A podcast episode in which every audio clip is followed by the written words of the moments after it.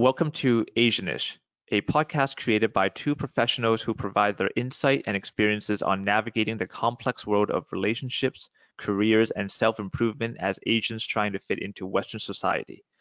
There are Asians who have been told they're kind of Asian, but not really. Asianish. I'm Clinton. And I'm Wayne. Welcome to Asianish Podcast.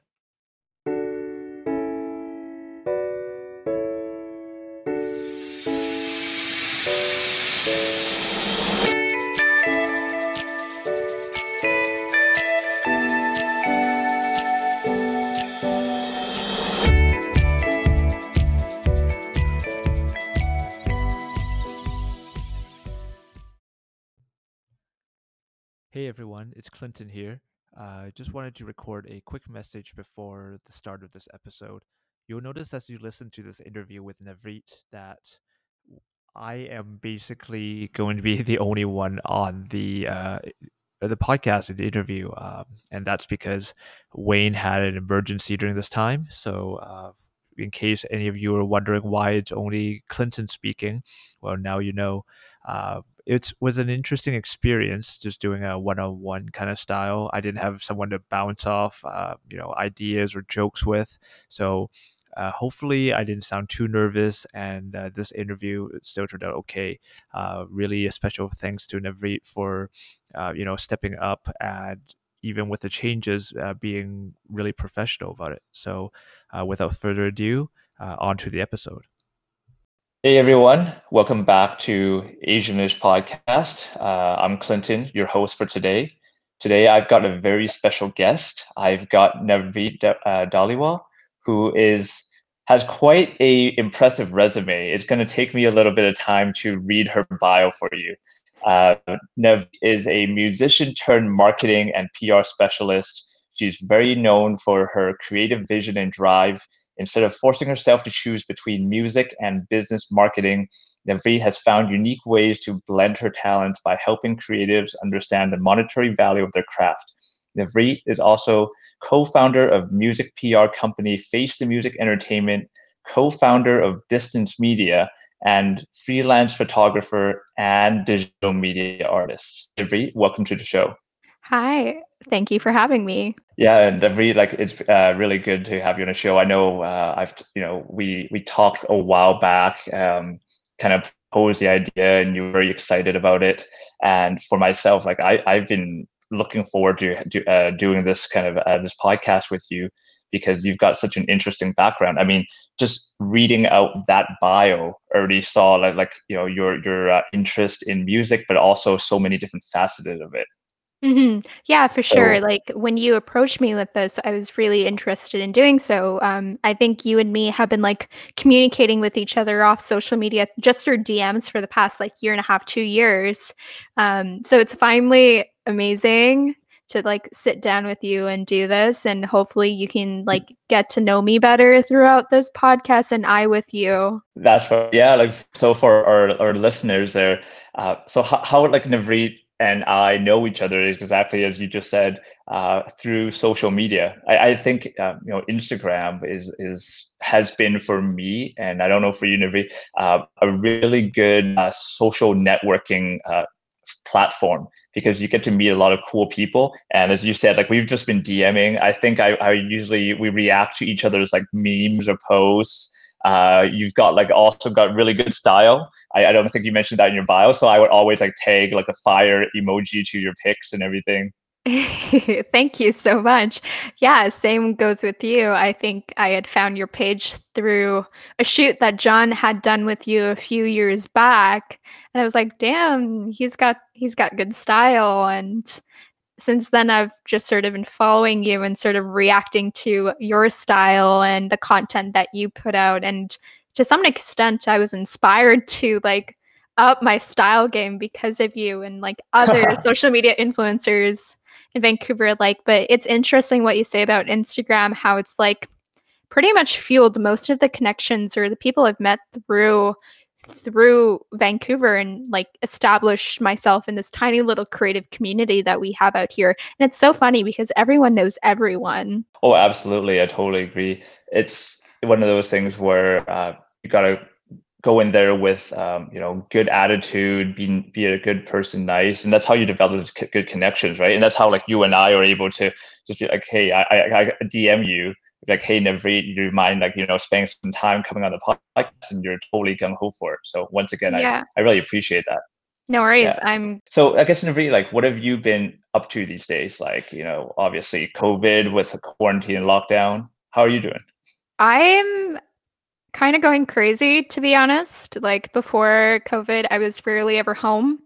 Um, between full time school yeah. and doing work full time and then doing all this like extra music stuff aside, I only really came home to like sleep at like 10 p.m. I was up at 7 and then I was just like grinding throughout the day with work and school for like 5 5 days straight and even then um, I was going out in the weekends and going out to shows. I was rarely ever home, and that's what I miss about life. So when COVID happened, like the idea of just being bound to four walls has been so hard for me process even just working from home still like 8 months later it's i'm i'm still not used to it and especially being with school online it seems that i can never leave my desk um, which has resulted in like some pretty pretty bad mental health, but like, you know, it's all about adapting to these times. Yeah. like using this time as a break to just recuperate and develop systems for myself where I can be more productive when working from home.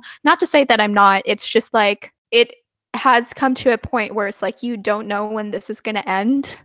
Um, oh, so you absolutely. have to make the best out of a situation like this. And I think from this, I've just learned to like not be such a future oriented person I was, and not to say that's a bad thing, but like you never know when life could just come to a screeching halt because I had everything planned for like five years, what I wanted to do, what I wanted to accomplish, and then this yeah. happened and it mm-hmm. completely derails it. So it like I've come to terms like it's better to map out short term goals or like just for your own mental health sake and just take it day by yeah. day especially in a time like this where things aren't so certain. Yeah no i i absolutely agree with you. I think for myself the the hardest uh, part was like you like like you i i used to always go out every weekend and my wife and I would always tell ourselves next weekend we're not going to go out so much. We're going to stay home more, and it never happens. And and COVID literally forced us to do that.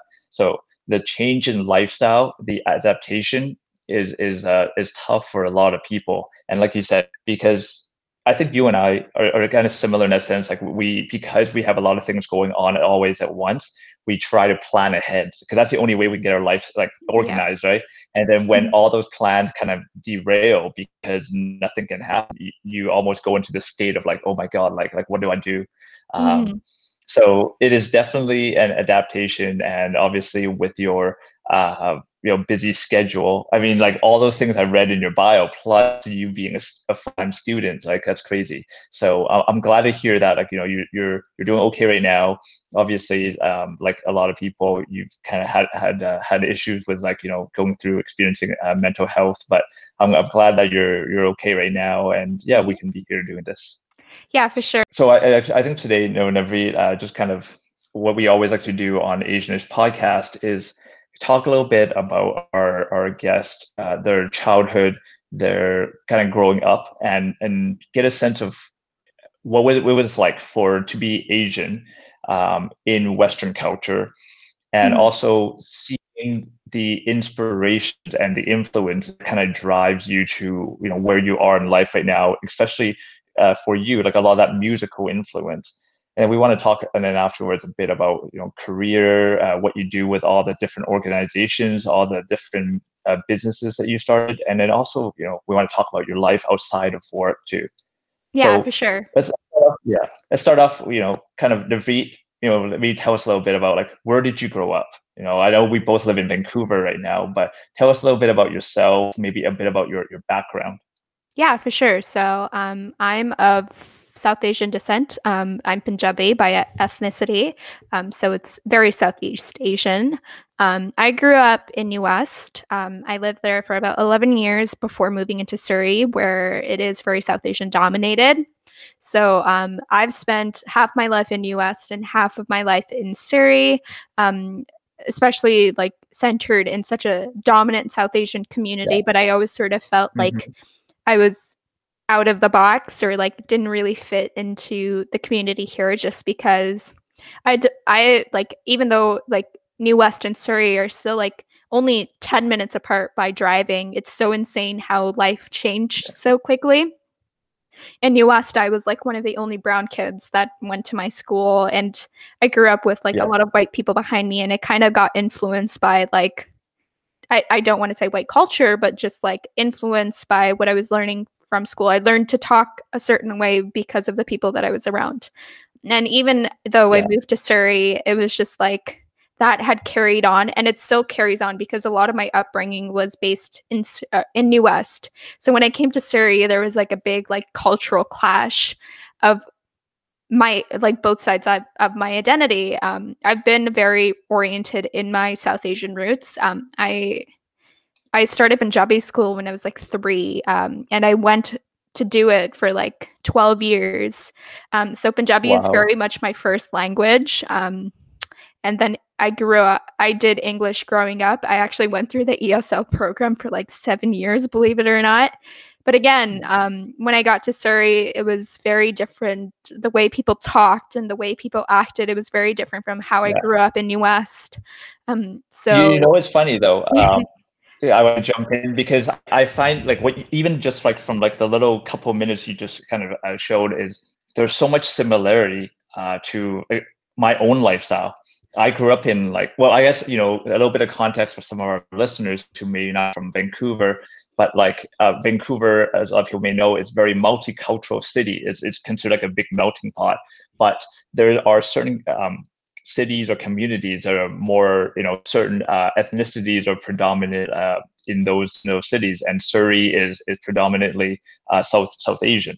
a lot of Indians and, and, and different kind of uh, cultures from from South uh, some South Asia. But for myself, Yeah. like I grew up in yeah, I grew up in North Vancouver, and where there wasn't a lot of like Asians at all. And I remember, you know, like you said, exactly like like you said, growing up in New West. Um, a lot of white kids. So therefore, I was heavily influenced by white culture. But then all it takes is for me to cross the bridge like 10 minutes into Vancouver. And then it's like a culture shock. It's like everything is like Asian, Chinese characters, all the grocery stores. Uh, so it, it I, I definitely understand when you what you talked about about like you know it's sounds crazy to say you're still in the same city but you get culture shock but it, it could literally be like that when you cross from one neighborhood to another it's totally different.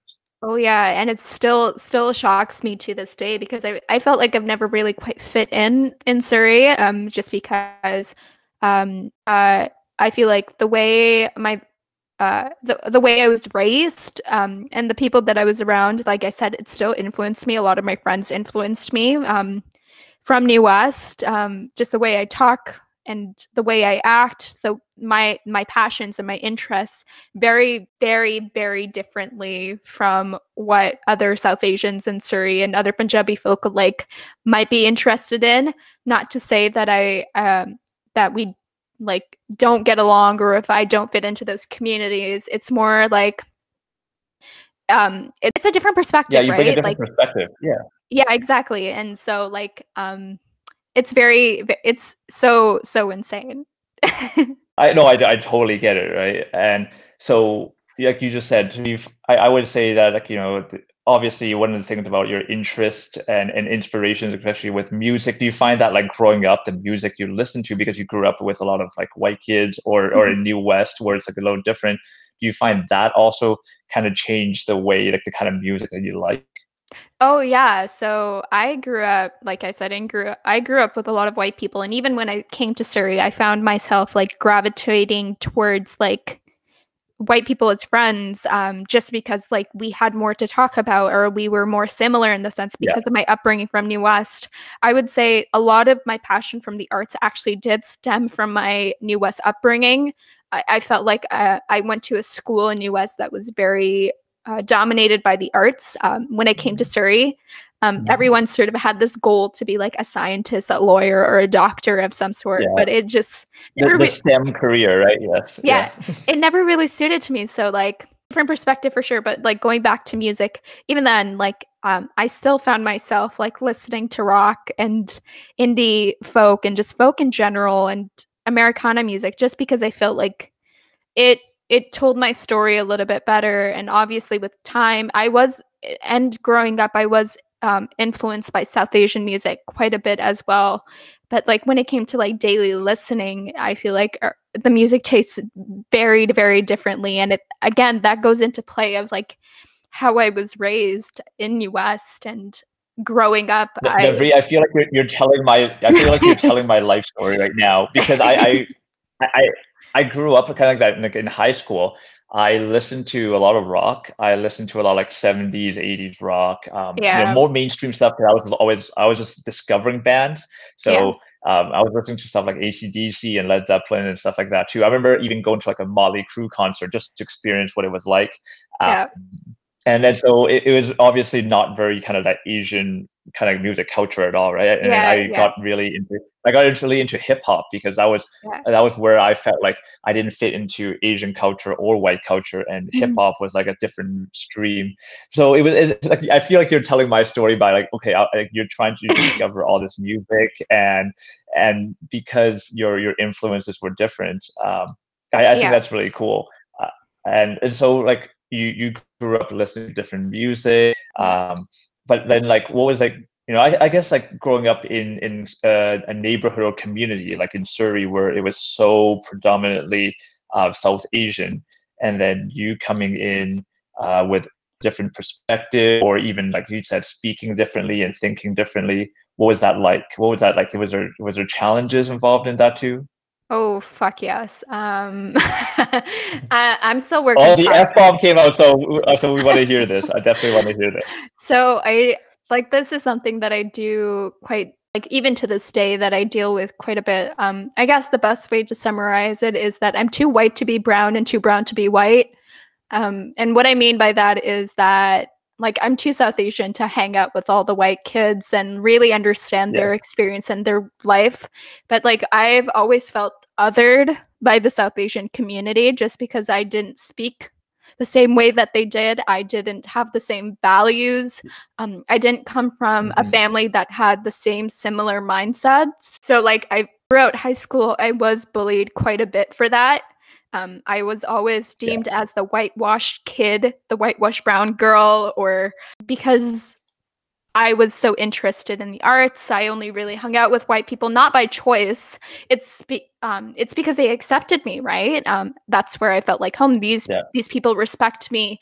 They have the same views, and they're not here out- othering me, which is so insane to say. Like power relations through history, right? Um, and growing up, no, absolutely yeah growing up i was no, I, I, totally i totally agree with you mm-hmm. yeah growing up i wasn't accepted by my own community um, for all five years of high school and when i got into university i found more brown kids who were living in um, in surrey who had the same struggle with me and they sort of had the same story to tell that because that they had different interests or different passions or spoke differently without the the Surrey Jack accent. They they yeah. were quite mm-hmm. othered by the South Asian community, and I and it's it's not to blame them or anything. It's just like a cultural thing, right? Um, especially in Punjabi yeah. culture, that's you're it's very rooted in traditionalism and like knowing like sticking to what you know, right? Um, yeah yeah and that's not to say that i didn't like I grew up in a very South Asian home. Like I said, I I grew up speaking Punjabi and reading and learning and uh, speaking the language at home more than I did English. Um, I I went to the temple every day. I was grew I grew up in a very Sikh household, but because I was different, I spoke different, listened to different music. That's all it took for people to be like, yeah. she's the whitewashed brown kid, so therefore we're gonna disrespect her with like everything that she is. So for I I absolutely can understand how you feel. It's it's it, was, it wasn't fun to go through it all and and of course I'm still dealing with the trauma of that or like that identity crisis trying to figure out where it is that I belong. But I've reached the point where I just don't care because the people around me accept me for who I am. And at the end of the day, I'm not looking for validation from my own community because I know um, of many who went through the same experience as I did, and we all like, accept each other for that. So, like, that's that's it right? Like you just get to a point where you've de- dealt with it the way people are going to think about you and see with you or see you and how they interpret you and that's end of the day. They're not right if you know who you are and where you come from. I feel like you don't have to validate anyone. So at this point i've come to like accept who i am and just sort of like give people no, that's that's you. amazing. Like preach, yeah. Uh, because ultimately, that's what this Asianish podcast is about, right? Like I think I always emphasize it when I talk with Wayne is um, we call it Asianish because you're told that like you're Asian, but not really. You're kind of, and then when you go talk to like maybe like some of the white kids, they're like, "Oh, you're too Asian" because they don't understand some of that culture. And then mm-hmm. you go back to like the people that are supposedly your own community, or you grow uh, that are supposed to relate to you, and they said, "Oh no, because you like a certain thing or you do these certain things differently." No, no, you're not. You're not Asian anymore. You're you're whitewash. You're part of that other culture, and you, exactly. you get put into these boxes, and you're like, you're unique, right? You you have your own interests, you have your own hobbies. You you shouldn't be put into those things. Whenever like you were telling us about like you know traditional Punjabi communities, but you also mentioned that your parents they were while traditional, they didn't follow a lot of that uh, traditional strict mentality. They were actually pretty open to you trying out new things and you know uh, your passions and your interests. Is that correct? Yeah, for sure. Um, I did grow up in a very traditional household. Like we have this rule of like we can only speak Punjabi in the household, even with my siblings. Like no word of English will be tolerated, and I'm so thankful yeah. that they did that because, like, I to this day I I can speak, read, and write my language fluently. Um, so for that, I'm very thankful. And they do they're they're traditional in other aspects of South Asian culture, but when it came to careers, they were definitely more open with me wanting to do with uh, with whatever I wanted to do at my life. I just had to be the best at it, right? So my parents came here when they were 19 and 25, and right away my mom got pregnant. So she had me when she was like, oh wow, two years younger than me. It's it's so hard to even think about having a kid right now, but she had me at 19. It's, it's so, like that meme though. It's uh, I don't know if you've seen like the one where they're like, oh, your, your parents at 23 and then you at 23. It's, yeah, it's kind of like that. Like I, I can't imagine the, the life that they had uh, at yeah. their at their point, right? So yeah, and but anyways, like, yeah. Sorry, on, on onto your parents. Yeah, keep going yeah so like you talk about that meme and it's just sort of like priorities were so different and speaking of priorities is that because my mom and dad had me at such a young age um literally like as soon as they got off the airplane they took whatever job they could to support yeah. me and my siblings at the time right um so yeah they worked jobs that they never really were passionate about or got an education that they deserved. They they had the responsibility of taking care of me and my siblings and that's what they did. Um so yeah like that's one thing that they didn't want to see within us is that unhappiness of being forced into careers or going down a path that we didn't pick or choose. They they instilled the fact that like what we could do whatever we wanted. As soon as like as long as we didn't yeah. feel miserable with our life. So that's why they never really forced this idea of becoming a doctor, engineer, or a lawyer by any means on us.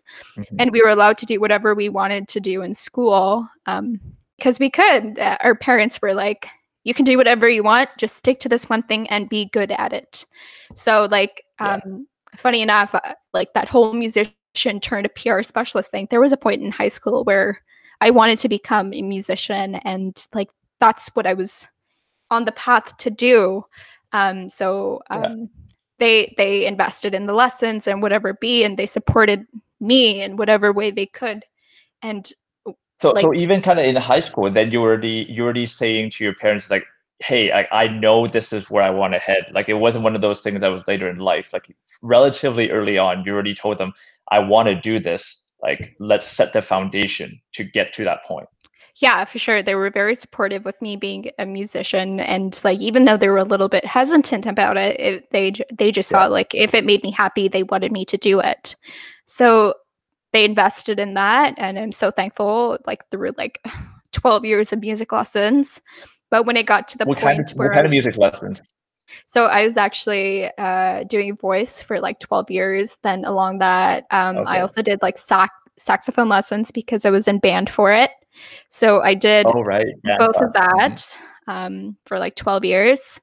Um, but when it came to around high school, where I was like, I, I had auditioned for music school and whatnot, um, I was so ready to become a professional musician. And then, like, I started working at a music store and I started seeing how people around me were like living lives as full time musicians. And it, it was, yeah, it's, it's a life that I didn't. So, yeah, I was working at Long and McQuade at the time and I was starting to see these people around me who were full time musicians and um, they were giving me more insight into their life. And I, like, I couldn't stand what some people were telling me or like I, I just felt so bad is that they never got to perform the music they wanted um, or yeah. they had such irregular hours um, it's and then i started to change my mind after hearing about what people had to say and starting to get my ground in the local music scene um, it, it was very interesting and sort of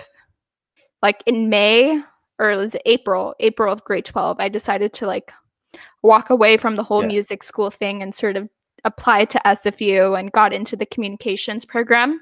So um, I've always oh, loved okay. writing and marketing and business. Like that was like my second passion in yeah. uh, high school. Um, and my parents, I had never seen them so happy before. Like they they supported the music school thing, but when I told them that like this is a route that I didn't want to go down, they were more than supportive of me going to SFU and sort of trying to build a more stable career for myself in music or in so, so in, in their mind in their mind they probably like they were probably thinking already they're like okay when is Navreet going to change her mind we won't say anything but in our mind we're hoping that she does it and then when you finally said that to them it's like i'm going to go to like you know sfu go to communication go to university they were probably celebrating probably oh. in front of you, their poker face, and then when you walked away, they're like, "Yes, yes, finally." How many years? yes, yes. Um, they were supportive of both decisions, but I'm pretty sure when I changed my mind, like officially, they were more than ecstatic for me to just like go down, just to find something more stable to do with my life. Yeah. But I, I think there's a couple of like key points I, I really want to make, and I think that's really cool. Like mm-hmm. one is that your family because uh, I think one of the bad reps that um, Asians have in, in general as a culture, uh, kind of culture. Like I know I, I don't I don't like to talk about Asians as monolithic because everyone has very unique and different um, interests and passions and and and uh, traditions. But it's the fact that everyone is just like, oh, Asian parents are strict. They don't let you do anything. Uh, they are going to come down on you and control your life. But in this case, and in other examples that um, you know Wayne and I have seen with our guests, is that your parents they seem to be like, hey, we while we didn't get to do what we want, we understand and accept that our the next generation may have their own interests and passion, and therefore we want to support them the best we can and mm-hmm. let them make their own path. And I think that is something that's really important that you raised because it breaks away from the stereotype that people put on us that we are somehow uh, bounded by our previous generations you know haunted by the ghosts of, of past kind of thing yeah for sure and like um, i totally understand where like that traditional mindset of like parents forcing a career like it's not a healthy mindset for parents to have at all but like at the same time i understand where it comes from because all our parents are immigrants and they see that yeah. the more money that their child can make um the better the more secure, the more secure they are like yeah. The less struggle they'll have to face in their life. So i can definitely understand where exactly. that perspective is coming from. Yeah. Yeah. The second point i also want to make though is the fact that while you in a sense like pivot away from the musician career you were originally thinking about you still managed to make the career that you wanted still relate to your passion. Mm-hmm. i think that's really cool. Uh, you know that's something a lot of people are not able to do Um, Yeah, you know, even I- for myself, like I, I went into engineering and I, I, I picked that because I was like, okay, I, I know it's supposed to be stable and, and whatever career, but it doesn't allow me to do any of that creativity or get involved in a certain practice or industry that I, I I'm, I'm more interested in. Whereas you're like, hey, no, I, I want to do this thing, go to school, but still keep my passion, uh, you know, per going along with me, like side by side with my career. I think that's I, I think that that's really commendable. So Yeah, thank you so much. And the only reason why I was able to do that um, is because I had done an internship with um, a local publication called The Daily Hive for like two years um, as a digital marketing intern. Um, but I was sort of missing that music aspect in my life. Um, so that's when I started to like really volunteer with like um, local organizations and sort of like shadowing people with like event planning and how they're planning and promoting shows um, and sort of did a lot of work for free that way and just sort of got to got my ground and footing in in the local industry that way because I, I missed that music component in my life. Um, and i knew that there was a way for me to to intertwine my love for marketing and business with music and i'm so happy that i was able to do that because it works so well not only do i get to apply this like creative side of my brain i also get to provide this um, i also get to use the left side of my brain, which is more analytical and whatnot. It's it's a very ambidextrous experience. And I'm so happy that I was able to to it's like it's like two. a balance that you got to juggle, right? Yeah, no, absolutely. I think it sounds crazy. So, you know, I and I think this is a kind of a perfect transition to talking more about your career. You know, we we talked about your growing up, the the struggles, the challenge, but also the support that you got to come to kind of where you are, the the the, the things you did to build the foundation to get you to the point where like, okay, I can, you know, I'm still going to school, but I'm gonna get involved in the music industry. So I know, like, you know, looking at your Instagram and our from our conversation, you're involved in like frankly a lot of different organizations Yeah. uh, in, as part of your career with music. And so I, I kind of want to start with at least one of them, and we'll work Mhm. our way through because they they're not. I, I don't want to just say it's you're involved in music because you're involved in different organizations at different purposes with with those organizations. Yeah. So, firstly, I guess with the city of Surrey, like the city where you live, you were involved with the the Surrey Music Center. What Yeah, is yeah. your kind of role, at least with that one? Yeah, so um, I started working on the Music City Task Force, which is run by the Surrey Board of Trade. Um, in August, Yeah. um, my mentor, I like to call him Sammy Gowie. Like I pay so much of my respect to him. Um, he Mhm. asked me and my business partner to come onto this Music City Task Force. We, we're me and Keely are both based out in Surrey to help really create this task force to bring opportunity for musicians in Surrey and also expose the local community to the to the music scene out in Surrey because it's it's quite vibrant but it's quite hidden Yeah. just because um, the city's priorities are on very different things um, that's just unfortunate like that the creative community Mhm. just sort of is pushed to the side so um, I've been Yeah. working on this Music City Task Force completely on my own time like it's a, a volunteer thing that I do um, and when Okay. Sam Sammy proposed this to me, um, I was, I, I, this is like, this is what I wanted to do. Like, I was working with my own city to make the music community more, like, to make, uh, to bring opportunities to to musicians in Surrey, but also making people aware that there is a solid music center. Well, no, that, that sounds like a really cool and interesting role. Like I know, like the city of Surrey, from what I read in the papers and what I've seen by when I go to Surrey, is that it is considered one of the fastest growing cities in North America Yeah. in terms of size and infrastructure development. But you Yeah. often don't hear in the news is like you just said the the growth of arts and culture. Those Yeah. se- those things always seems to be put as like a as a side thing. It's like oh yeah yeah we'll we'll take care of it later on Yeah. because people always want to think about like oh yeah we, we need more roads we need more um, Mhm. public transport we need more houses but then they don't talk about the development of like the community centers of the arts uh, Yeah, so sure. it's cool that like you- you have this role in there right Yeah, and this is the one thing I'm like striving to is to change with my roles. Um, and what I want to do is that arts and culture should not be put to the side. It's very integrated into urban planning. Um, and I feel like a lot of people, the one thing that they will say about Surrey is that, yes, it is a very fast growing city in terms of population and infrastructure, but there's never really anything to do here just because of the lack of arts and culture within Surrey. A lot yeah. of the communities are very disjointed. Like it's because it's so big, is that there's small micro communities within Surrey, but they're not connected with each other at all.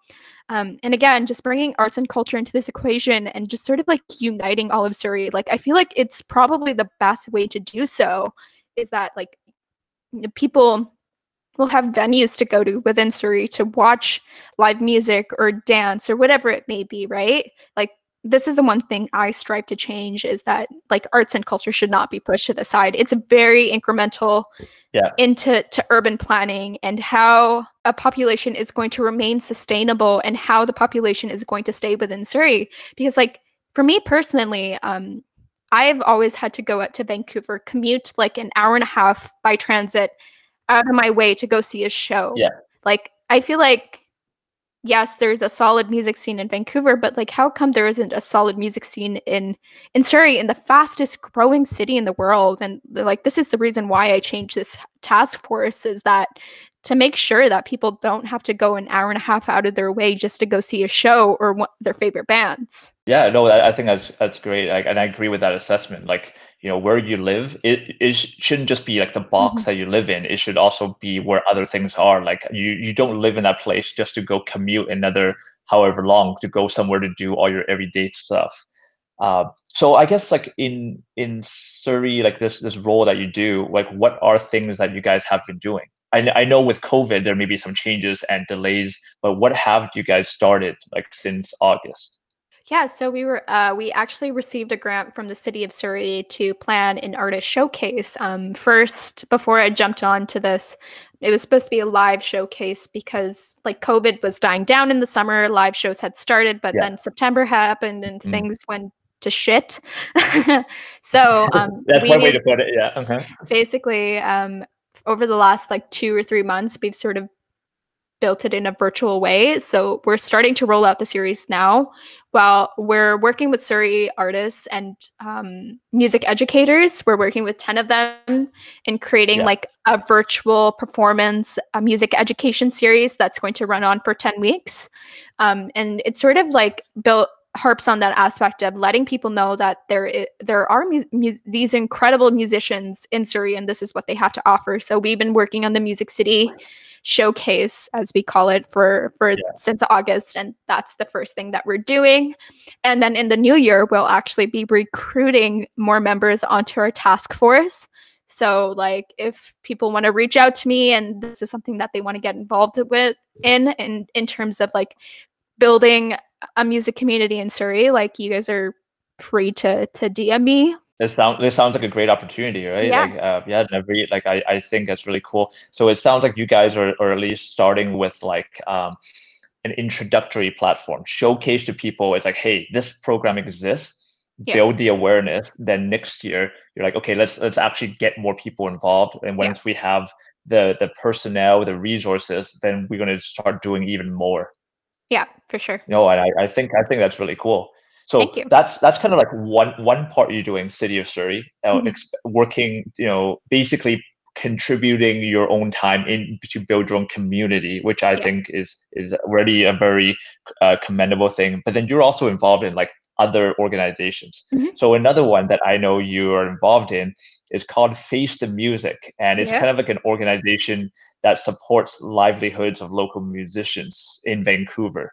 Yeah. Um, can you tell me more about like that organization and also what you do on it? Yeah, so I'm actually co-founder of Face the Music Entertainment. Um, my other co-founder and lovely best friend and just confidant in my life um, is Keely yeah. Ramish Scott. So we found this company last summer. Um, we were supposed to be a live music promoter with the goal of mm-hmm. creating sustainable shows. And what I mean by that is getting helping artists get the pay that they deserve because right now artists are severely underpaid when they play live music in Vancouver. Yeah. And it, and it's just not in Vancouver, it's like everywhere. Like a musician should not walk away from a four hour gig with $50 in their pocket like if this is what they do full time like that that should not be it yeah. so we were I, I really guess, sorry um, i don't want to like interrupt but I, I think you just raised a very good point and it's something that a lot of people they may listen to music or they may pay to go to shows that they do not understand is how artists can be underpaid if you don't oh. mind like can you speak a little more into that elaborate right like because i don't think a lot of people are educated by that and i certainly did not get educated by that until i started reading some of your posts and seeing some of the like the ig content that you posted out? Oh for sure. Like when people like okay let's let's take an example here. Um all of you like there there isn't a single person that i know that doesn't listen to music. Um and mm-hmm. and I love that people are able to listen to music. It's so widely available from live uh, from Spotify and the streaming platforms. Um, I like a lot of are listening to popular artists because what they're exposed to, and I don't blame them at all. And it's just like these artists are out here making millions, and the reason why they did that is because they started local, and somehow they were given the opportunity because they got lucky enough to make it big time and earn millions off music. But um, yeah. people don't know that th- their favorite artists started from somewhere. They started playing those shitty bars or those shitty yeah. local venues. And like I said, they were making like $50 from a four hour gig, which is not sustainable at all. So like that's yeah, one thing I want people to keep in mind. Um, is yeah. when it comes to their their favorite artists, and this is what I like to use as an example, like they started from somewhere. So it's like why not mm-hmm. support your local artists so that other people can see the same opportunities or the same light of day or that same amount of money doing what they love um, and and when you think of it like that it's just like especially in a time like this like go support your local arts like now is the time especially now that live shows are not a thing make sure to go stream their music but people don't know yeah. is that spotify pays 0.004 play 4 cents per stream for an artist, which they, is they have one of the they have the worst. They have one of the worst in comparison to the other platforms. I yeah, believe. yeah, yeah. So like, even though like you're not able to go see local artists right now, um, go play their music on Spotify. Go dig out. There's so many local playlists. Um, just like Vancouver music, you'll get a playlist, and from there you'll be suggested yeah. Vancouver artists and, and like that's one way to get your footing into the local music scene but yeah like mm-hmm. just speaking on the unsustainable like thing about musicians and live music in general is that like so much work goes into it people don't understand how much practice musicians put into their music so like say you have yeah. a a show that you're going to be playing this is pre-covid times you're playing yeah. a show on the weekend uh, you show up for your four hours um, and you get paid shit. But people don't realize or they don't know is that before that gig, musicians tend to practice for that gig for four or five hours. They're not being paid for that time. Yeah. And then on top of that, they they also don't get paid for their time being at the venue in terms of gas and money. So it's like even though you might be seeing your a local musician for a half an hour set, at least like five or six hours of work goes into it that they're not being paid for and that's just like that's that we want to change that is that if we can't pay them for that time at least pay them for the time on their stage and what they deserve and, and $50 unfortunately just doesn't cut it for a four hour gig yeah absolutely um no, no th- thanks for that uh, kind of explanation for me and for our listeners. Yeah. I, and I totally agree with you, right? Uh, people oftentimes, like, you know, you go to a bar or you go to a venue and you see like the band go on stage and they think just somehow magically that band knows that song and they can all sing, dance, or perform like, you know, all in harmony and in sync. It's like, no, they actually did a lot of work beforehand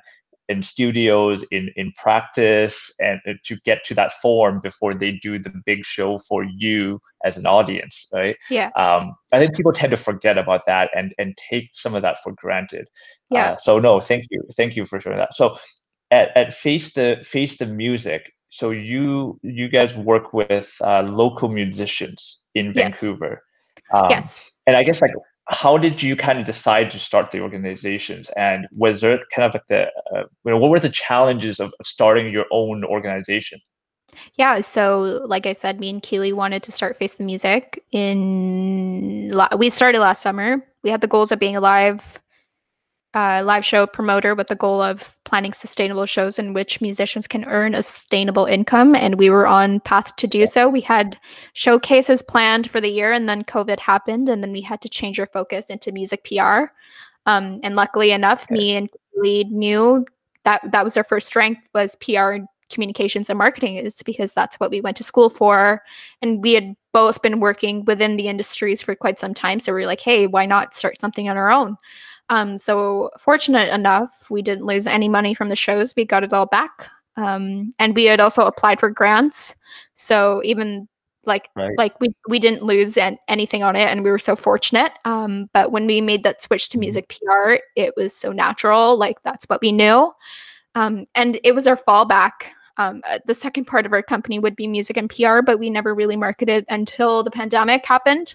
So throughout the summer, we got to work on a few releases and got our foot into the ground in terms of building a portfolio uh, in working with musicians and helping them support their live their music in whatever way we can um, by PR marketing communications. So what what do you kind of uh, do on that aspect then? Like just kind of the, the whole PR marketing. Once again, mm-hmm. like letting our listeners know like what what kind of it's a lot of work, right? Especially yeah. taking a business where you have a plan and then mm-hmm. not only it. having to, like you said, rewrite it, rewrite it, rewrite your business plan, um, change direction, dealing with all that in a pandemic while trying to recover, like you know, recoup uh, losses because yeah. of canceled shows? Like, what what's involved in the the whole P- artist PR marketing? Yeah, so we work with musicians to help get word out about their music in terms of PR. We're talking about press and social media. So making sure that they secure interviews that they need it when their singles come out or their music comes out. So we've done a lot of that. We also help with social media marketing. We create their content and we schedule it throughout the week. So it's uh, and utilizing ads so their single is yeah. being heard. Um, and then we also market their music as well. So creating Spotify playlists in which we help distribute their music. So we've done a lot of that. And and again, like like this PR comms and marketing world, it's like full circle. Like there's so many different names for it, but at the end of the day, like you do different aspects because you have one end goal in which is making sure that whatever client that you're working with, whatever content they're posting, sort of like is able to reach their full potential. And that's why they they hire you in the first place is because they don't have the skill set or yeah. the knowledge to do it themselves. And a lot of people do do it themselves and successfully.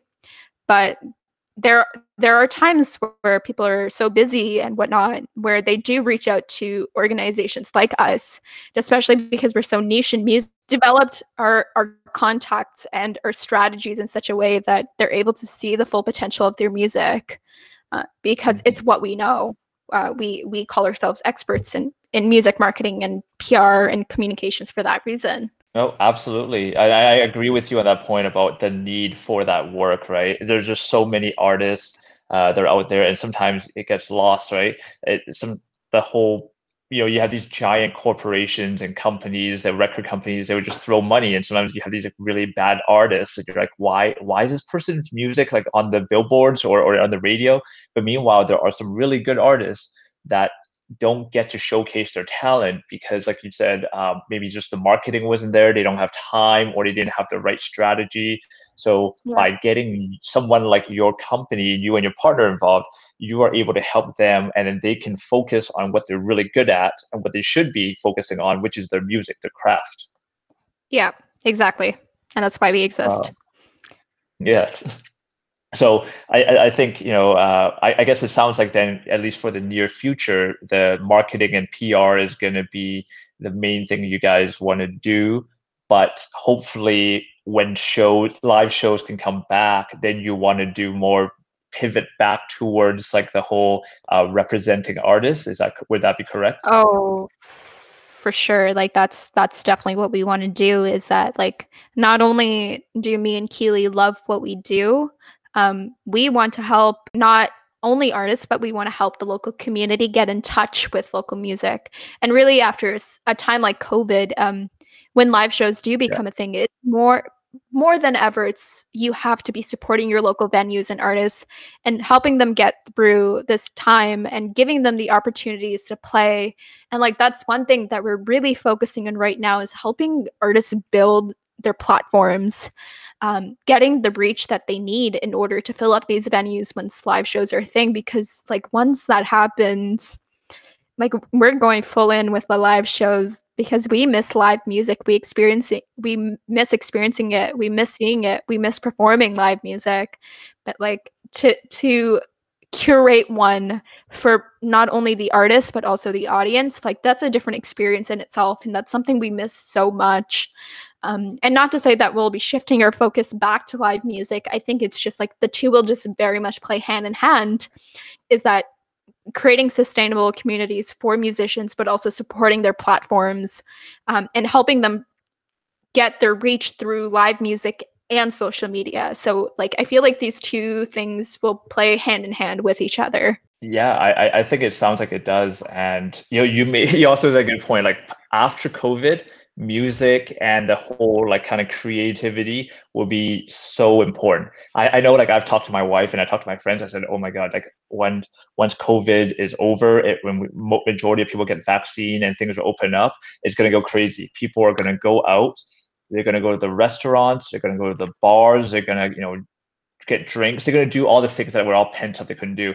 And yeah. you're going to need musicians, you're going to need artists to be there at those venues to oh, welcome yeah. people back to to rebuild the community to rebuild the trust because i also know there are people that because they haven't gone out for so long they've also almost developed like an anxiety they're like i, I don't even know how to function in a social setting or they're yeah. like do i even trust going out because they're like oh what if what if this vaccine isn't good or what if yeah. there's people who still get sick so you need the the music you need the artists you need the creativity yeah. to draw people out to give them that assurance that like hey things are good again yeah to go and have yeah. fun essentially yeah and i feel like in a few months and hopefully like we see the results from the vaccine which i know we will like why else would they come out with this vaccine and make it seem so sure like this is the sure thing this is going to help us why else would they release something like that, right? Like without the assurance that this is going to work, this is a long term solution. So I never really understood yeah. that mindset of like people questioning the ability of like how much is this vaccine going to work like there will always be that fear of like what if covid happens again but the thing is like even when you get this vaccine you'll be able to go into like live music with like live music shows with the mask on or whatever it may be like slowly things will start opening up again but like you said um, arts and culture like is at the center of our communities and it's going to be the thing that's going to be driving all of our industries because like you said people miss going to concerts they miss going to festivals right there's so many people yeah. like you see on tiktok and social media and they're just like uh I haven't been to a museum in a really long time. Yes, go support your big artists and whatnot. Those big festivals like Contact or whatever it be, like those will always be there, but also go support your local artists.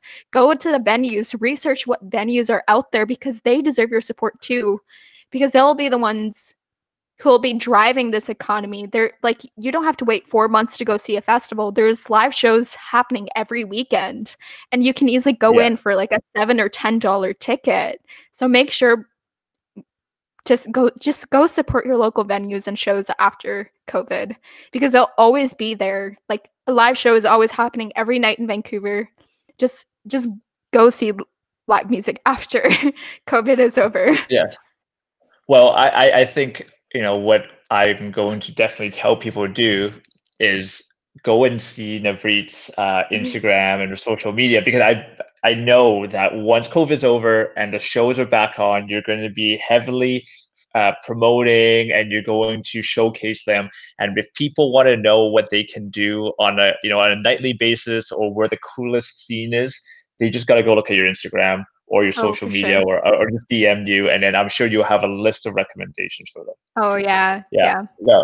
so that'll be amazing. But like so, okay, we, we went through like two of the organizations you went through, yeah. you kind of involved in, and that's not even all of it, right? Like, and that's why I wanted to like, keep emphasizing people. Like, Navreet's in school, she's in her 20s and she's got like working with two organizations and now there's a third distance media as like kind yeah. of that creative director role distance media how, how is that low different than than the other ones so um, distance media was created in terms of supporting musicians through this time. So we adopted live yeah. streams, or we were noticing that a lot of people were using live streams to get their music out. So me yeah. and my four other business partners were like, okay, what if we create like a con- a digital concert experience out of it in a way that not only musicians can uh, uh, make money from it, but also um, their music can be heard. So for like four months from I want to say March to about May, that's two months.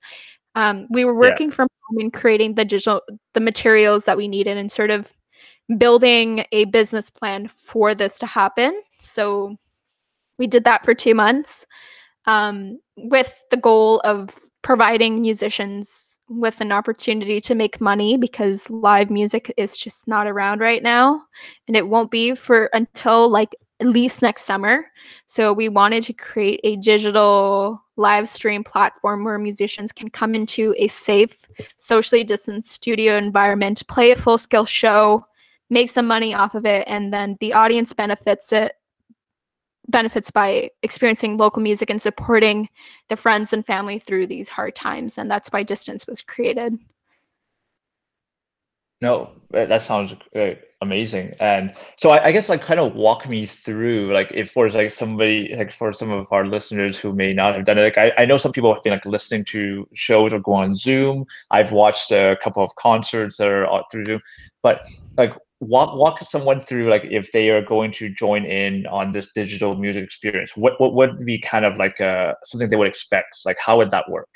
So are we talking about the audience or the musician i guess for the for the audience like when they're watching the show like are there is it you know obviously there's the concert involved right but are yeah. there other things that they should expect or like how how would this whole thing to kind of make the whole interactivity kind of aspect yeah. and so on like other yeah, details so- I feel like a lot of people are experiencing this thing called Zoom fatigue right now. Yeah. In terms of like, oh, absolutely, especially totally with agree. like work and online learning, it's not very interactive. You just look at a screen for a few hours and be like, just typing aimlessly. But um, with these live streams, is that not only do you get to experience live music in a virtual format, um, you're also yeah. helping out your friends and family during this time who rely on music being a part of their income or their full time income. So um, they mm-hmm. actually walk artists walk away with 50% of the ticket sales that night. Um, there hasn't been a show where we've actually managed to pay our artists more than what a local venue would pay for their time um, and for them to play. So oh, wow. like um, it's like we've gotten some pretty good support. So like in terms of like engagement and interactivity, you get to watch a show, mm-hmm. but you also get to um talk to the artist, right? Like that's one thing you don't get to do at a concert is really like interact with the artists, um, ask them questions or like add commentary. Yeah, not, unless you pay like a really expensive backstage pass. Like yeah, exactly. What you're what you're showcasing or what you're offering is like a really great uh, benefit that in the past people would pay exorbitant amount of money for. Yeah. Yeah, so with our shows, um, like an artist will play a song, and then right before the next song, we'll unmute them, and the artist or the audience has the opportunity to like hear their applause. Um, the artists get to see who is in the audience, and that that they also ask questions. We've done like polls um, where the audience is able to interact one on one with the the artist, and I feel like that's something that I've never experienced at a live show unless like the musician yeah. is able to see you or they're able to hear you mm-hmm. which nine times out of ten they never do because of the live music on stage um, yeah. so i feel like it, it's a definitely a very engaging experiencing experience because for $10 you get to see a live show but you also interact with your favorite local artists. And you get to support local artists as well. Uh, that's that's amazing, and and I love the fact that uh, you brought up about the uh 50 the artist makes like 50% of the of the revenue and then the fact that they actually making more than they were playing on other shows in the past right? It really goes back to what we're uh, what you said earlier is the the the kind of the goal of making uh, and uh, in developing sustainable shows that Yeah. uh, artists get paid for their what they're worth and their Yeah. time and effort, right? Yeah, and it yeah, sounds like you're already doing that. So yeah. Like no, that it's that's amazing. it's definitely like an adaptive strategy with what we have right now. And unfortunately, we did have to cancel the rest of the year's live streams in November just because um, we didn't feel it was safe to have that many people in a studio, especially in a closed space, even though we were allowed to social distance. Um, we we wanted to ensure the safety of our musicians, and unfortunately, like distance has been put on rest until the new year. Just making sure that everyone is safe, especially with the numbers that we're seeing every day. Like at this point, you never know who Yeah. has it. Um, Yes. so like unfortunately we've had to cancel the rest of the year and like the shows going into next year but like once we're the numbers have died down a little bit and once we've all been vaccinated like they'll they'll definitely be making a return before live music will Yeah, and you know what? I'm I'm looking forward to it personally. Uh, it sounds like, uh, you know, one for one, I respect that you, your team, and these artists are all like, uh, you know, having to make the sacrifices, but also understanding it's like, hey, we're all in this together. Let's make sure everyone stays safe. But then Mhm. two is like, hey, we're gonna come back stronger, and next year we're gonna come back with more content. So yeah I, know I, I think that's really cool. Uh, Yeah. But Thank no, you. like, like, uh, like, so you're involved in, you know, you got school, you're volunteering for your own city in the Mhm. music program. You've got uh, Face the Music, uh, you know, like that you, you started up with uh, your one business partner, they got Distance Music. You partner with like three or four other business partners. Like Mhm. you spend so much time involved on music. So I, I'm I, I think no one's going to argue with me when I when I'm going to say that you're an expert on like you know, the local music scene or just kind of like the music in general. Um, so outside of your work, what are you know for our listeners? Are there any kind of music that you would want uh, or or artists that you want people to know about? Like what kind of music to recommend? And when I just say that, I mean like all genre because I, I find that right now with a lot of music, uh, when I'm listening to just even if I if I put on a random playlist or you know Spotify or whatever, it, the the genres kind of all meld together. So it's not just about like rock or pop or whatever. Like pop means doesn't mean anything to me. Mhm. Um, like what what music do you rec- do you recommend for you know like a a range of audiences? Yeah, so um from what I've been seeing is that a lot of people at heart are actually like delving into the indie scene quite quite a bit. Like they're trying to like Yeah. walk through this world of like hip hop or like not saying that hip hop is trash, like hip hop is amazing, but like they're walking outside of popular music, right? For the longest time the radio Yeah. was all we had listened to. Um things like Spotify didn't really come into into full play until like 2015 but even then i don't think people were la- like streaming music until like two or three years ago and really understand Yeah. the full potential of like finding new music through these platforms um so yeah i feel like a lot of people have been listening to indie music and especially in vancouver um a lot of the music scene is quite centered around indie music and indie rock um, a few artists local artists that i would love to recommend are peach pit um, they're actually probably the number one up and coming band out of Vancouver right now. Uh, they were actually Yeah. set to go on a world tour like last year, and that got canceled. So Oh um, wow, yeah, yeah. Um, Peach Pit. Another uh, artist that I would recommend is Young Friend. Um, that's his alias, but he's known as Dr- Drew Tarbaz. But he's very much Yeah. like indie pop, and he's got a vibe going on that's sort of like unmatched. And from what I've heard of, um, a Canadian artist that I've really loved recently has been Andy Shauf. He comes from Saskatoon, Saskatchewan. Um, his songwriting is something that I feel that everyone can relate to, and I feel like everyone will love his sort of like quirky but sad but yet relatable like energy. His music is like so endearing and so cute. So I feel like a lot of people would vibe with that. Um, who am? How, who am I? so in terms of like R and B, she's not a local artist or a Canadian artist. Yeah. um, is Kadhja Bonet. Um, I like Mm-hmm. to deem her as like this generation's Sade. So her voice is Yeah. like literally like smooth as honey. And I feel like it's another thing that people are really digging into nowadays is R&B, especially like returning back to old school R&B. So a lot of her music is really that old school R&B vibe that you would have dig if you're into like 90s Destiny's Child, Sade sort of Yeah. vibe. Yeah, I, I feel that's really kind of on on the the trend now, right? I know uh, maybe a couple years ago was like 90s grunge, so early 90s. Then we're kind of slowly working our way. Then it's like okay, mid 90s, and then you, like you just said, R&B, uh, Destiny Child. Like that's obviously more like early 2000s, but still, like people are slowly working their way through the the decade, and Yeah. it's kind of that the R&B and the 90s hip hop vibe is coming back in. Uh, so no, that's that's really cool. Uh, know, but you, there- actually, you brought, yeah. Sorry, you you go first. Yeah, so it's funny enough that you say that. Um, Taylor Swift released her new album like beginning of last Yes. week, and there's a lyric Evermore, yeah, in her song Willow called I come back stronger than a 90s trend. And Yes, it's so funny when you mentioned that, like the 90s are making a comeback.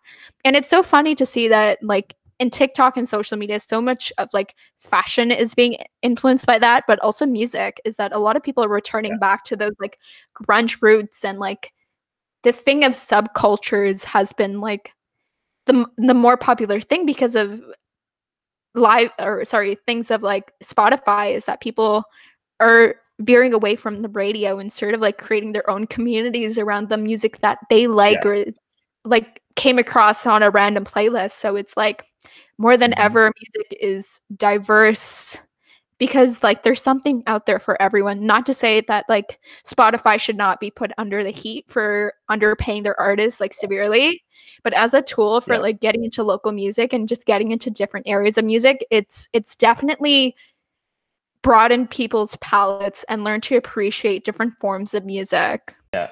no, and, and I was actually gonna kind of continue that point you were saying about like Spotify and streaming, because it's in North America. I find that up until like you said, like literally maybe 2015, 2016, streaming wasn't really a thing. Mm-hmm. Everybody was just still downloading music, right? Like this is the days of like Apple with iTunes Store, where everybody was showing off that like, oh, I've got like 20 gigs or 100 gigs of music. I've got 20,000 songs in my library that I downloaded, or I bought, you know, songs at 99 cents.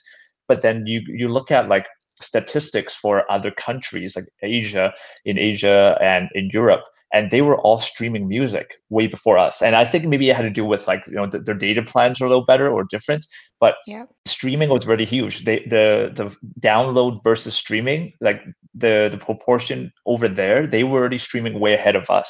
And so I feel like in North America we were a little behind, and now we're Yeah. starting to catch up. And streaming has become more of a thing. And like you said, I, I've been doing that too, where I listen, I listen to a lot of uh, uh, a lot of playlists. Like I, I don't necessarily go like, oh, I'm looking for the specific artist, but I Mhm. listen to based on what I feel. So Yeah. in a sense of like, especially this year because I didn't get to travel, Yeah. I would actually look up play, playlists by location. Like like I was like, oh, I missed Tokyo, so I found a playlist called Road, Road to Tokyo, and I would Mhm. just listen and would just showcase like Japanese artists or so on. Mhm. But so I, I think, like you said, I agree with you that the streaming has opened things wide for finding indie or less well-known artists. Yeah, um yeah, and I feel like something like there's like I said, music is there's always that saying and I feel like this is more like a boomer mentality or someone who's Yeah. been through the rock ages. They they they there's a common saying where they say like none of the music that I hear now matches up to what I experienced in my day or like all music is over and whatnot. Like I'm so tired of that mentality and having to like hear that because like for their entire life they've only really listened to the same 10 or 12 records on repeat and called that yeah, the best music that they've ever heard. Mind you it took them a lot of time They got an A side, they got a B side, and then they were like, "That's it." yeah exactly. That's it right? So but things like spotify like we're living in an age where music is more diverse than ever. Not only are people being influenced by those artists that boomers claim to have the best music of all time but uh, they don't like young people are also being influenced by those artists and creating music like that or Mhm. being influenced by that. So like at the end of the day, like literally and and and I mean pun intended, just open up your ears, right? Like go Yeah. outside from what you know and utilize these platforms in the best way that you can. Make sure you're finding local artists. Make sure that you're playing their music religiously because like I said, there's two sides to the story. As great as a tool streaming music is in terms of finding music, but there's also that downside of that because there's so much music out there, they're not getting paid for their streams or they're not getting paid enough. So like utilize this great tool for finding music and play local music to the potent the full of its potential.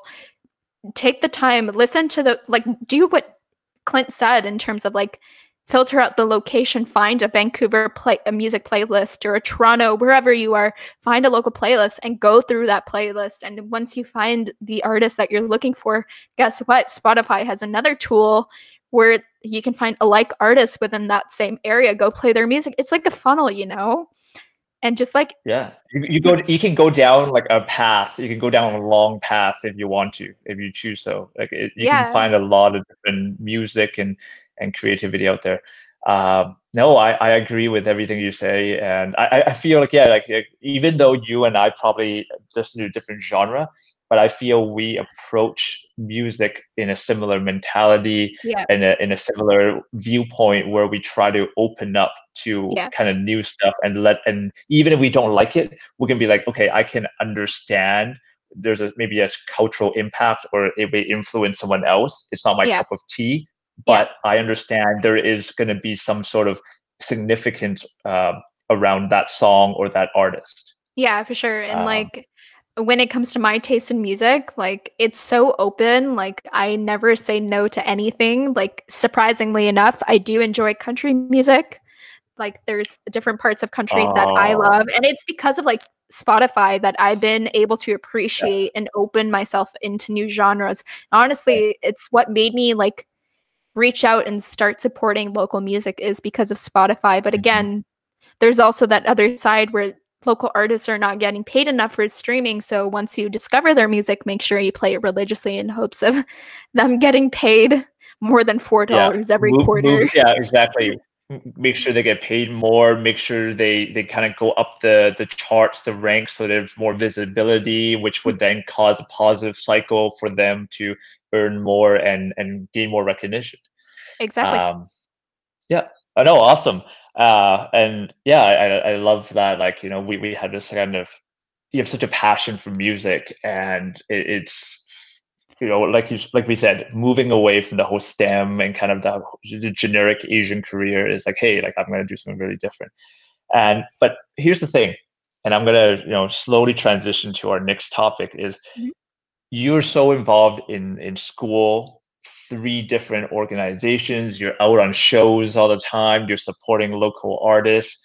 Like do you have time for like other things in life? And when i say other things i think you know which topic i'm going into is to talk about like dating.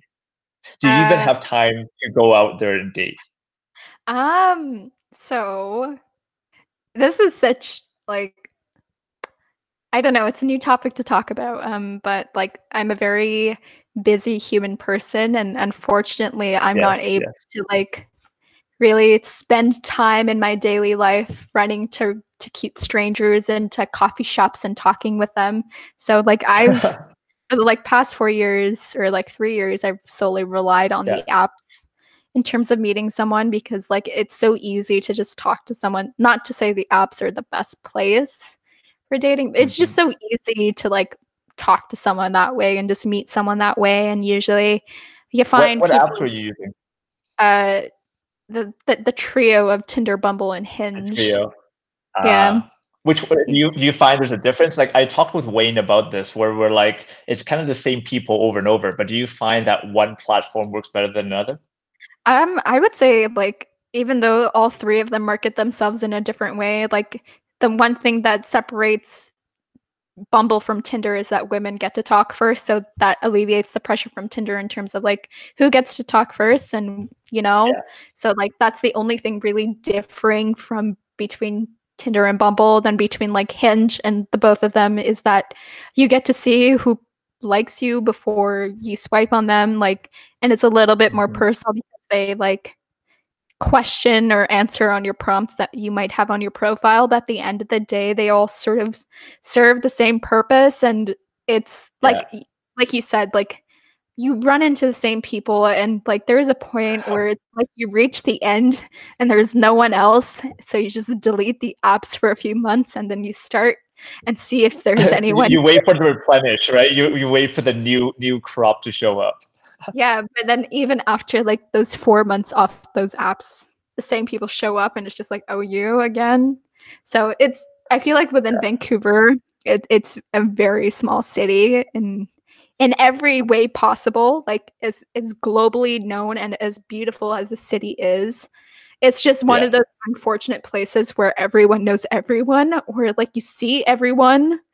Even though you might know them you somehow run into that same person like three times you know like have you ever had that Yeah. moment where, like you might be out in a neighborhood getting lunch that person sitting there and like half an hour later you run into that same person again in a different neighborhood like that's happened to me on, Yeah. on multiple occasions same thing You're like, okay, this is starting to get awkward now.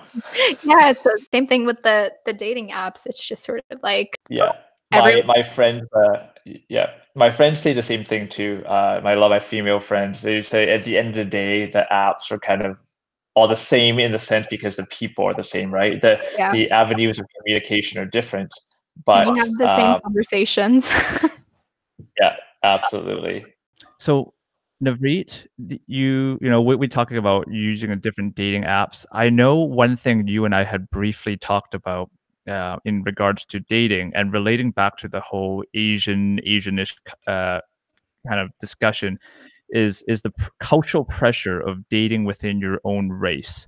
And I think you mentioned about that before. You want to go into a little bit more into that uh, kind of for for the audience there. Like, what Yeah, have you so- kind of uh, you thought about that? Yeah, so um it it's there. At the end of the day, my parents do expect me to be someone who's of the same faith, the same ethnicity, and speaks the same language. But unfortunately, it's not been that way for me in terms of like me finding someone within my own community that shares the same values and same has the same mindset. Um, like I said, Yeah. Punjabis in general have been known to be a little bit more traditional, a little bit more conservative.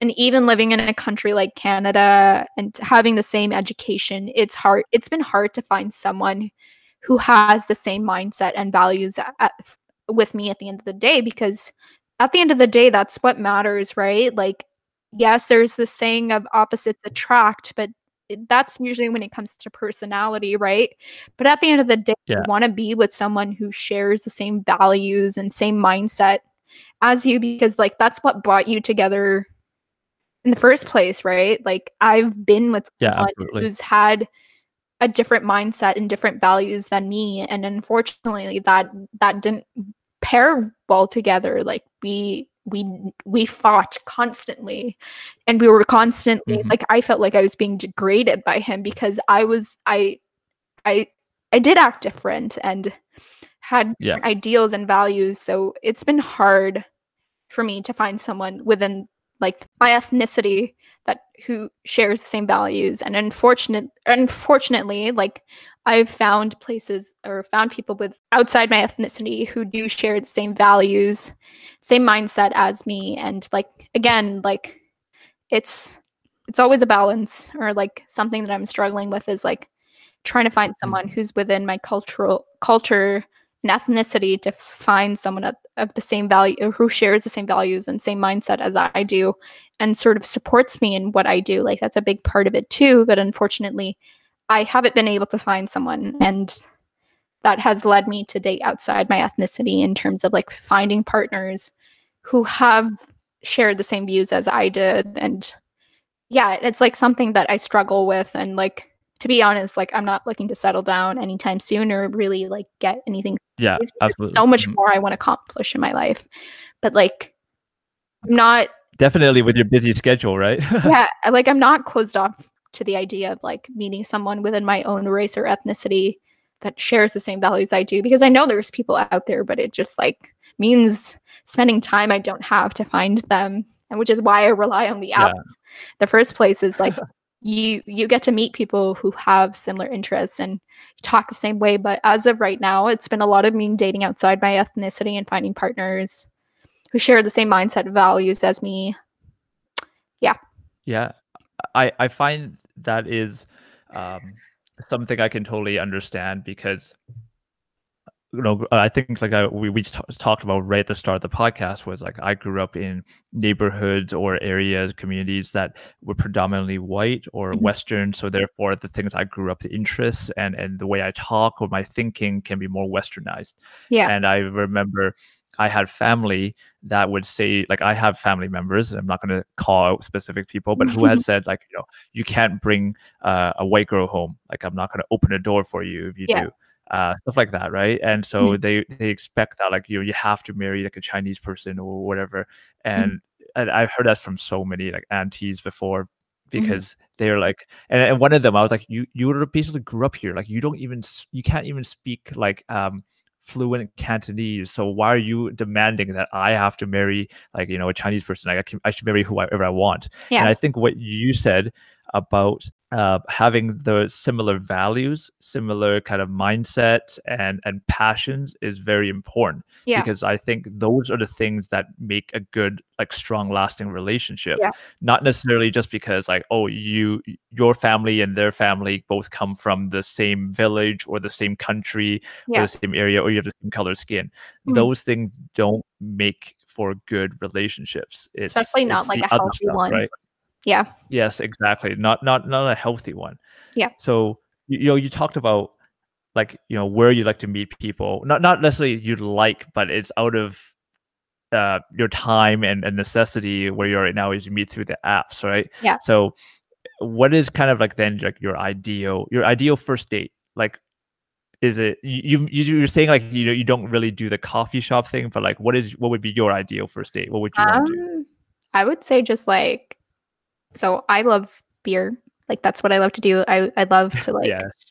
like that's one thing that's been a big passion of mine is discovering types of beer and like um usually like sitting down at a brewery and just like getting to know each other over brew is usually my ideal date and then afterwards like if we have time for a show um Yeah. go experience show and especially like that's something i need someone to have is appreciation for music like that's so much of my life. Like they don't have to be a musician um but just to have appreciation for like discovering new types of music that like likes Yeah. to experience live music is definitely a must for me. So like that would be my ideal first date. Beer, music. yes Yeah, I think those two are like very straightforward, like very good things to check. Like, hey, I I definitely agree with you. For me, like my, my thing is like food, right? So Yeah. if I go on a first date or if I go on a date or I meet anybody, even like Mhm. you know, new friends, and then you're over a meal, I can be like, okay, you don't like that food or you're too picky. It's like, no, like I'm not gonna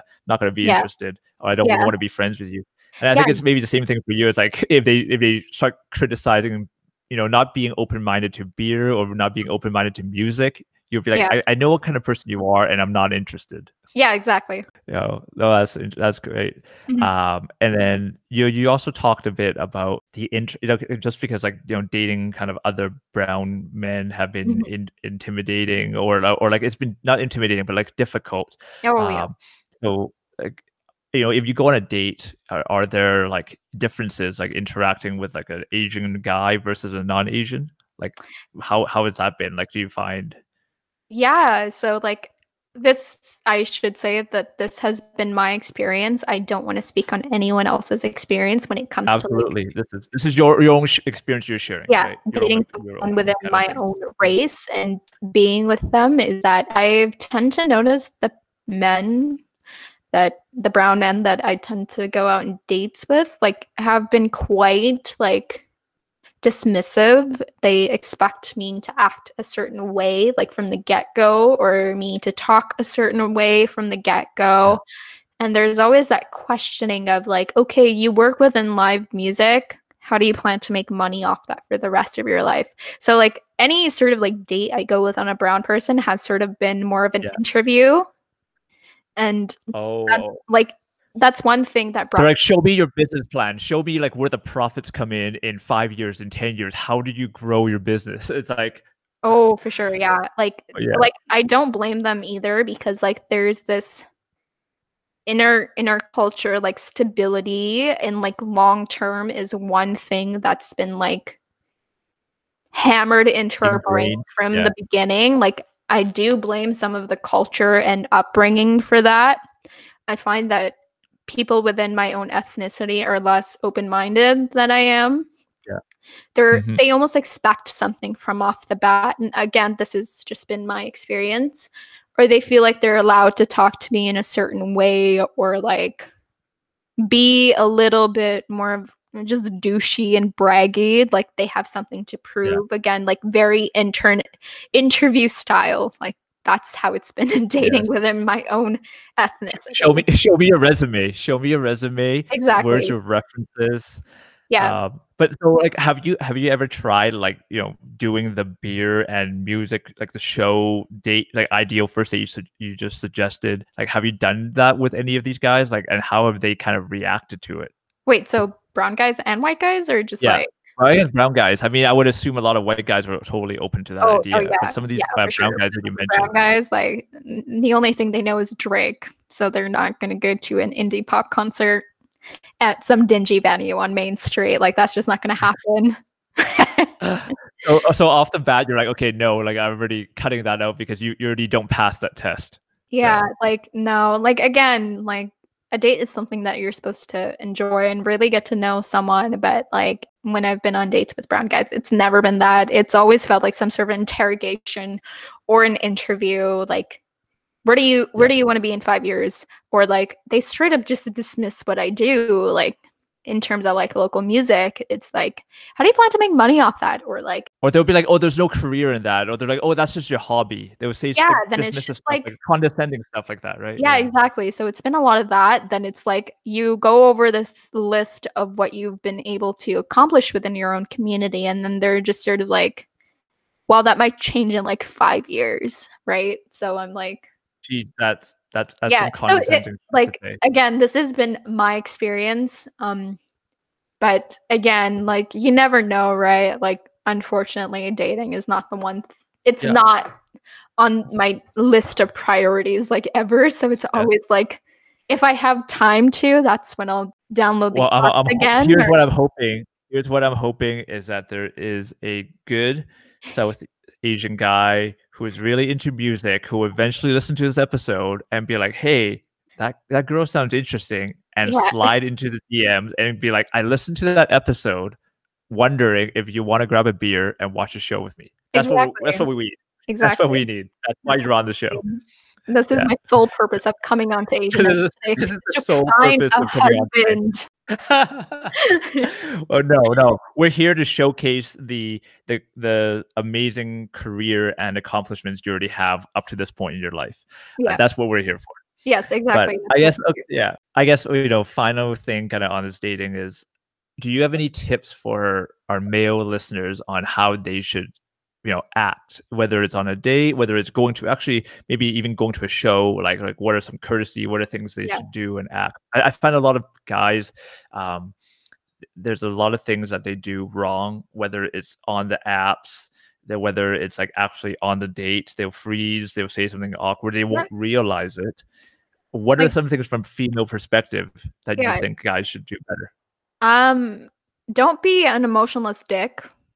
Um, don't be like like that that's that's my one thing and like this is like this is toxic masculinity that's been embedded in males from the get-go is like Yeah. they always feel like they have something to show or like they're, they're just completely emotionless but like that's such a turn off for Mhm. women especially considering how like emotions are what drive us right like um Yeah. or like we we tend to think things very deeply um but also just be straightforward like that's one thing from the apps is that men and women alike will lead each other on for weeks on end and there's Yeah. this concept of ghosting where a person dips out last minute if you're not looking for a relationship just be straightforward don't be that dick who like gets someone's hopes up for like weeks on end Yeah. because like a lot of people have been guilty both females and males like they build up this reality of like what it's like to be in, in a relationship with this person and then a few weeks later on they start ghosting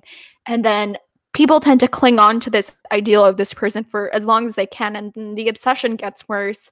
Then you add social media into that factor and like i don't understand this one thing that people do is like keep track of like whose pictures that person likes or like i know people like have commented on like they'll check their crushes like Yeah. followers list constantly just to see their following Oh my And god, that is the worst. a toxic thing to do is just like lead someone on but also like the person who's being led on or whatever it's just like they build up this reality in their head that isn't real because of social media and like they're Yeah. want, wanting to constantly keep tabs on on this person but at the end of the day this person also owes you nothing like especially if something isn't official so like it works both ways don't Yeah. lead someone on but also don't like expect something from that person if like things Yeah. aren't Don't sit there planning out your future wedding plans and Yeah, everything with them like on your head and expecting them have to do acts a certain way, even though you guys haven't even met, right?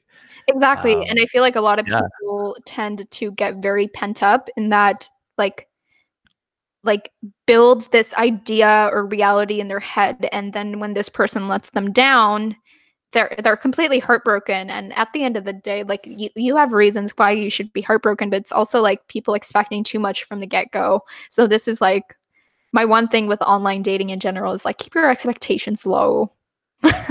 Hey, I, I think that's really good. I think uh, that is Navreet spitting spitting facts for our listeners, uh, both male and female, just basically for everybody. That, that was a very good general practical advice, and I think people Yeah. should take that to heart, yeah especially now.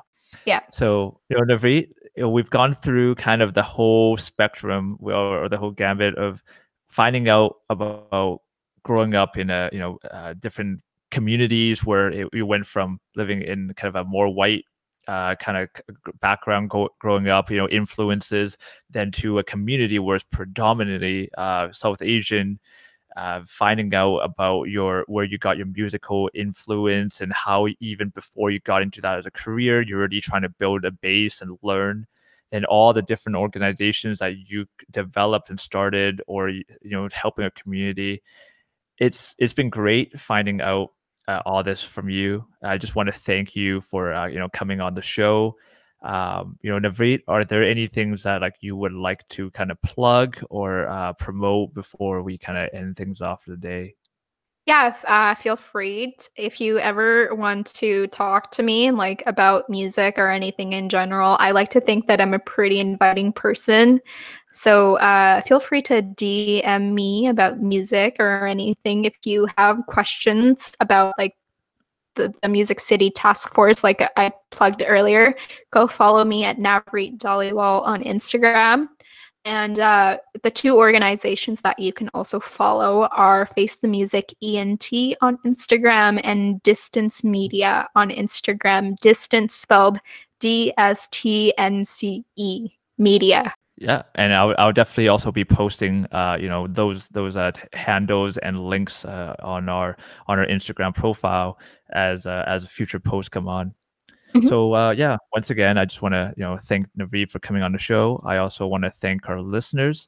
Um, you know, thank you for listening. Uh, if you're new to the show, please subscribe to the podcast and follow so you can find out our uh, you know latest episodes. Uh, leave a review. You can find our podcast on Spotify, Google Music, uh, Apple, and uh, all the other podcasts. And uh, we also have our own uh, Instagram account at Asianish Podcast. So thank you, everyone. Goodbye.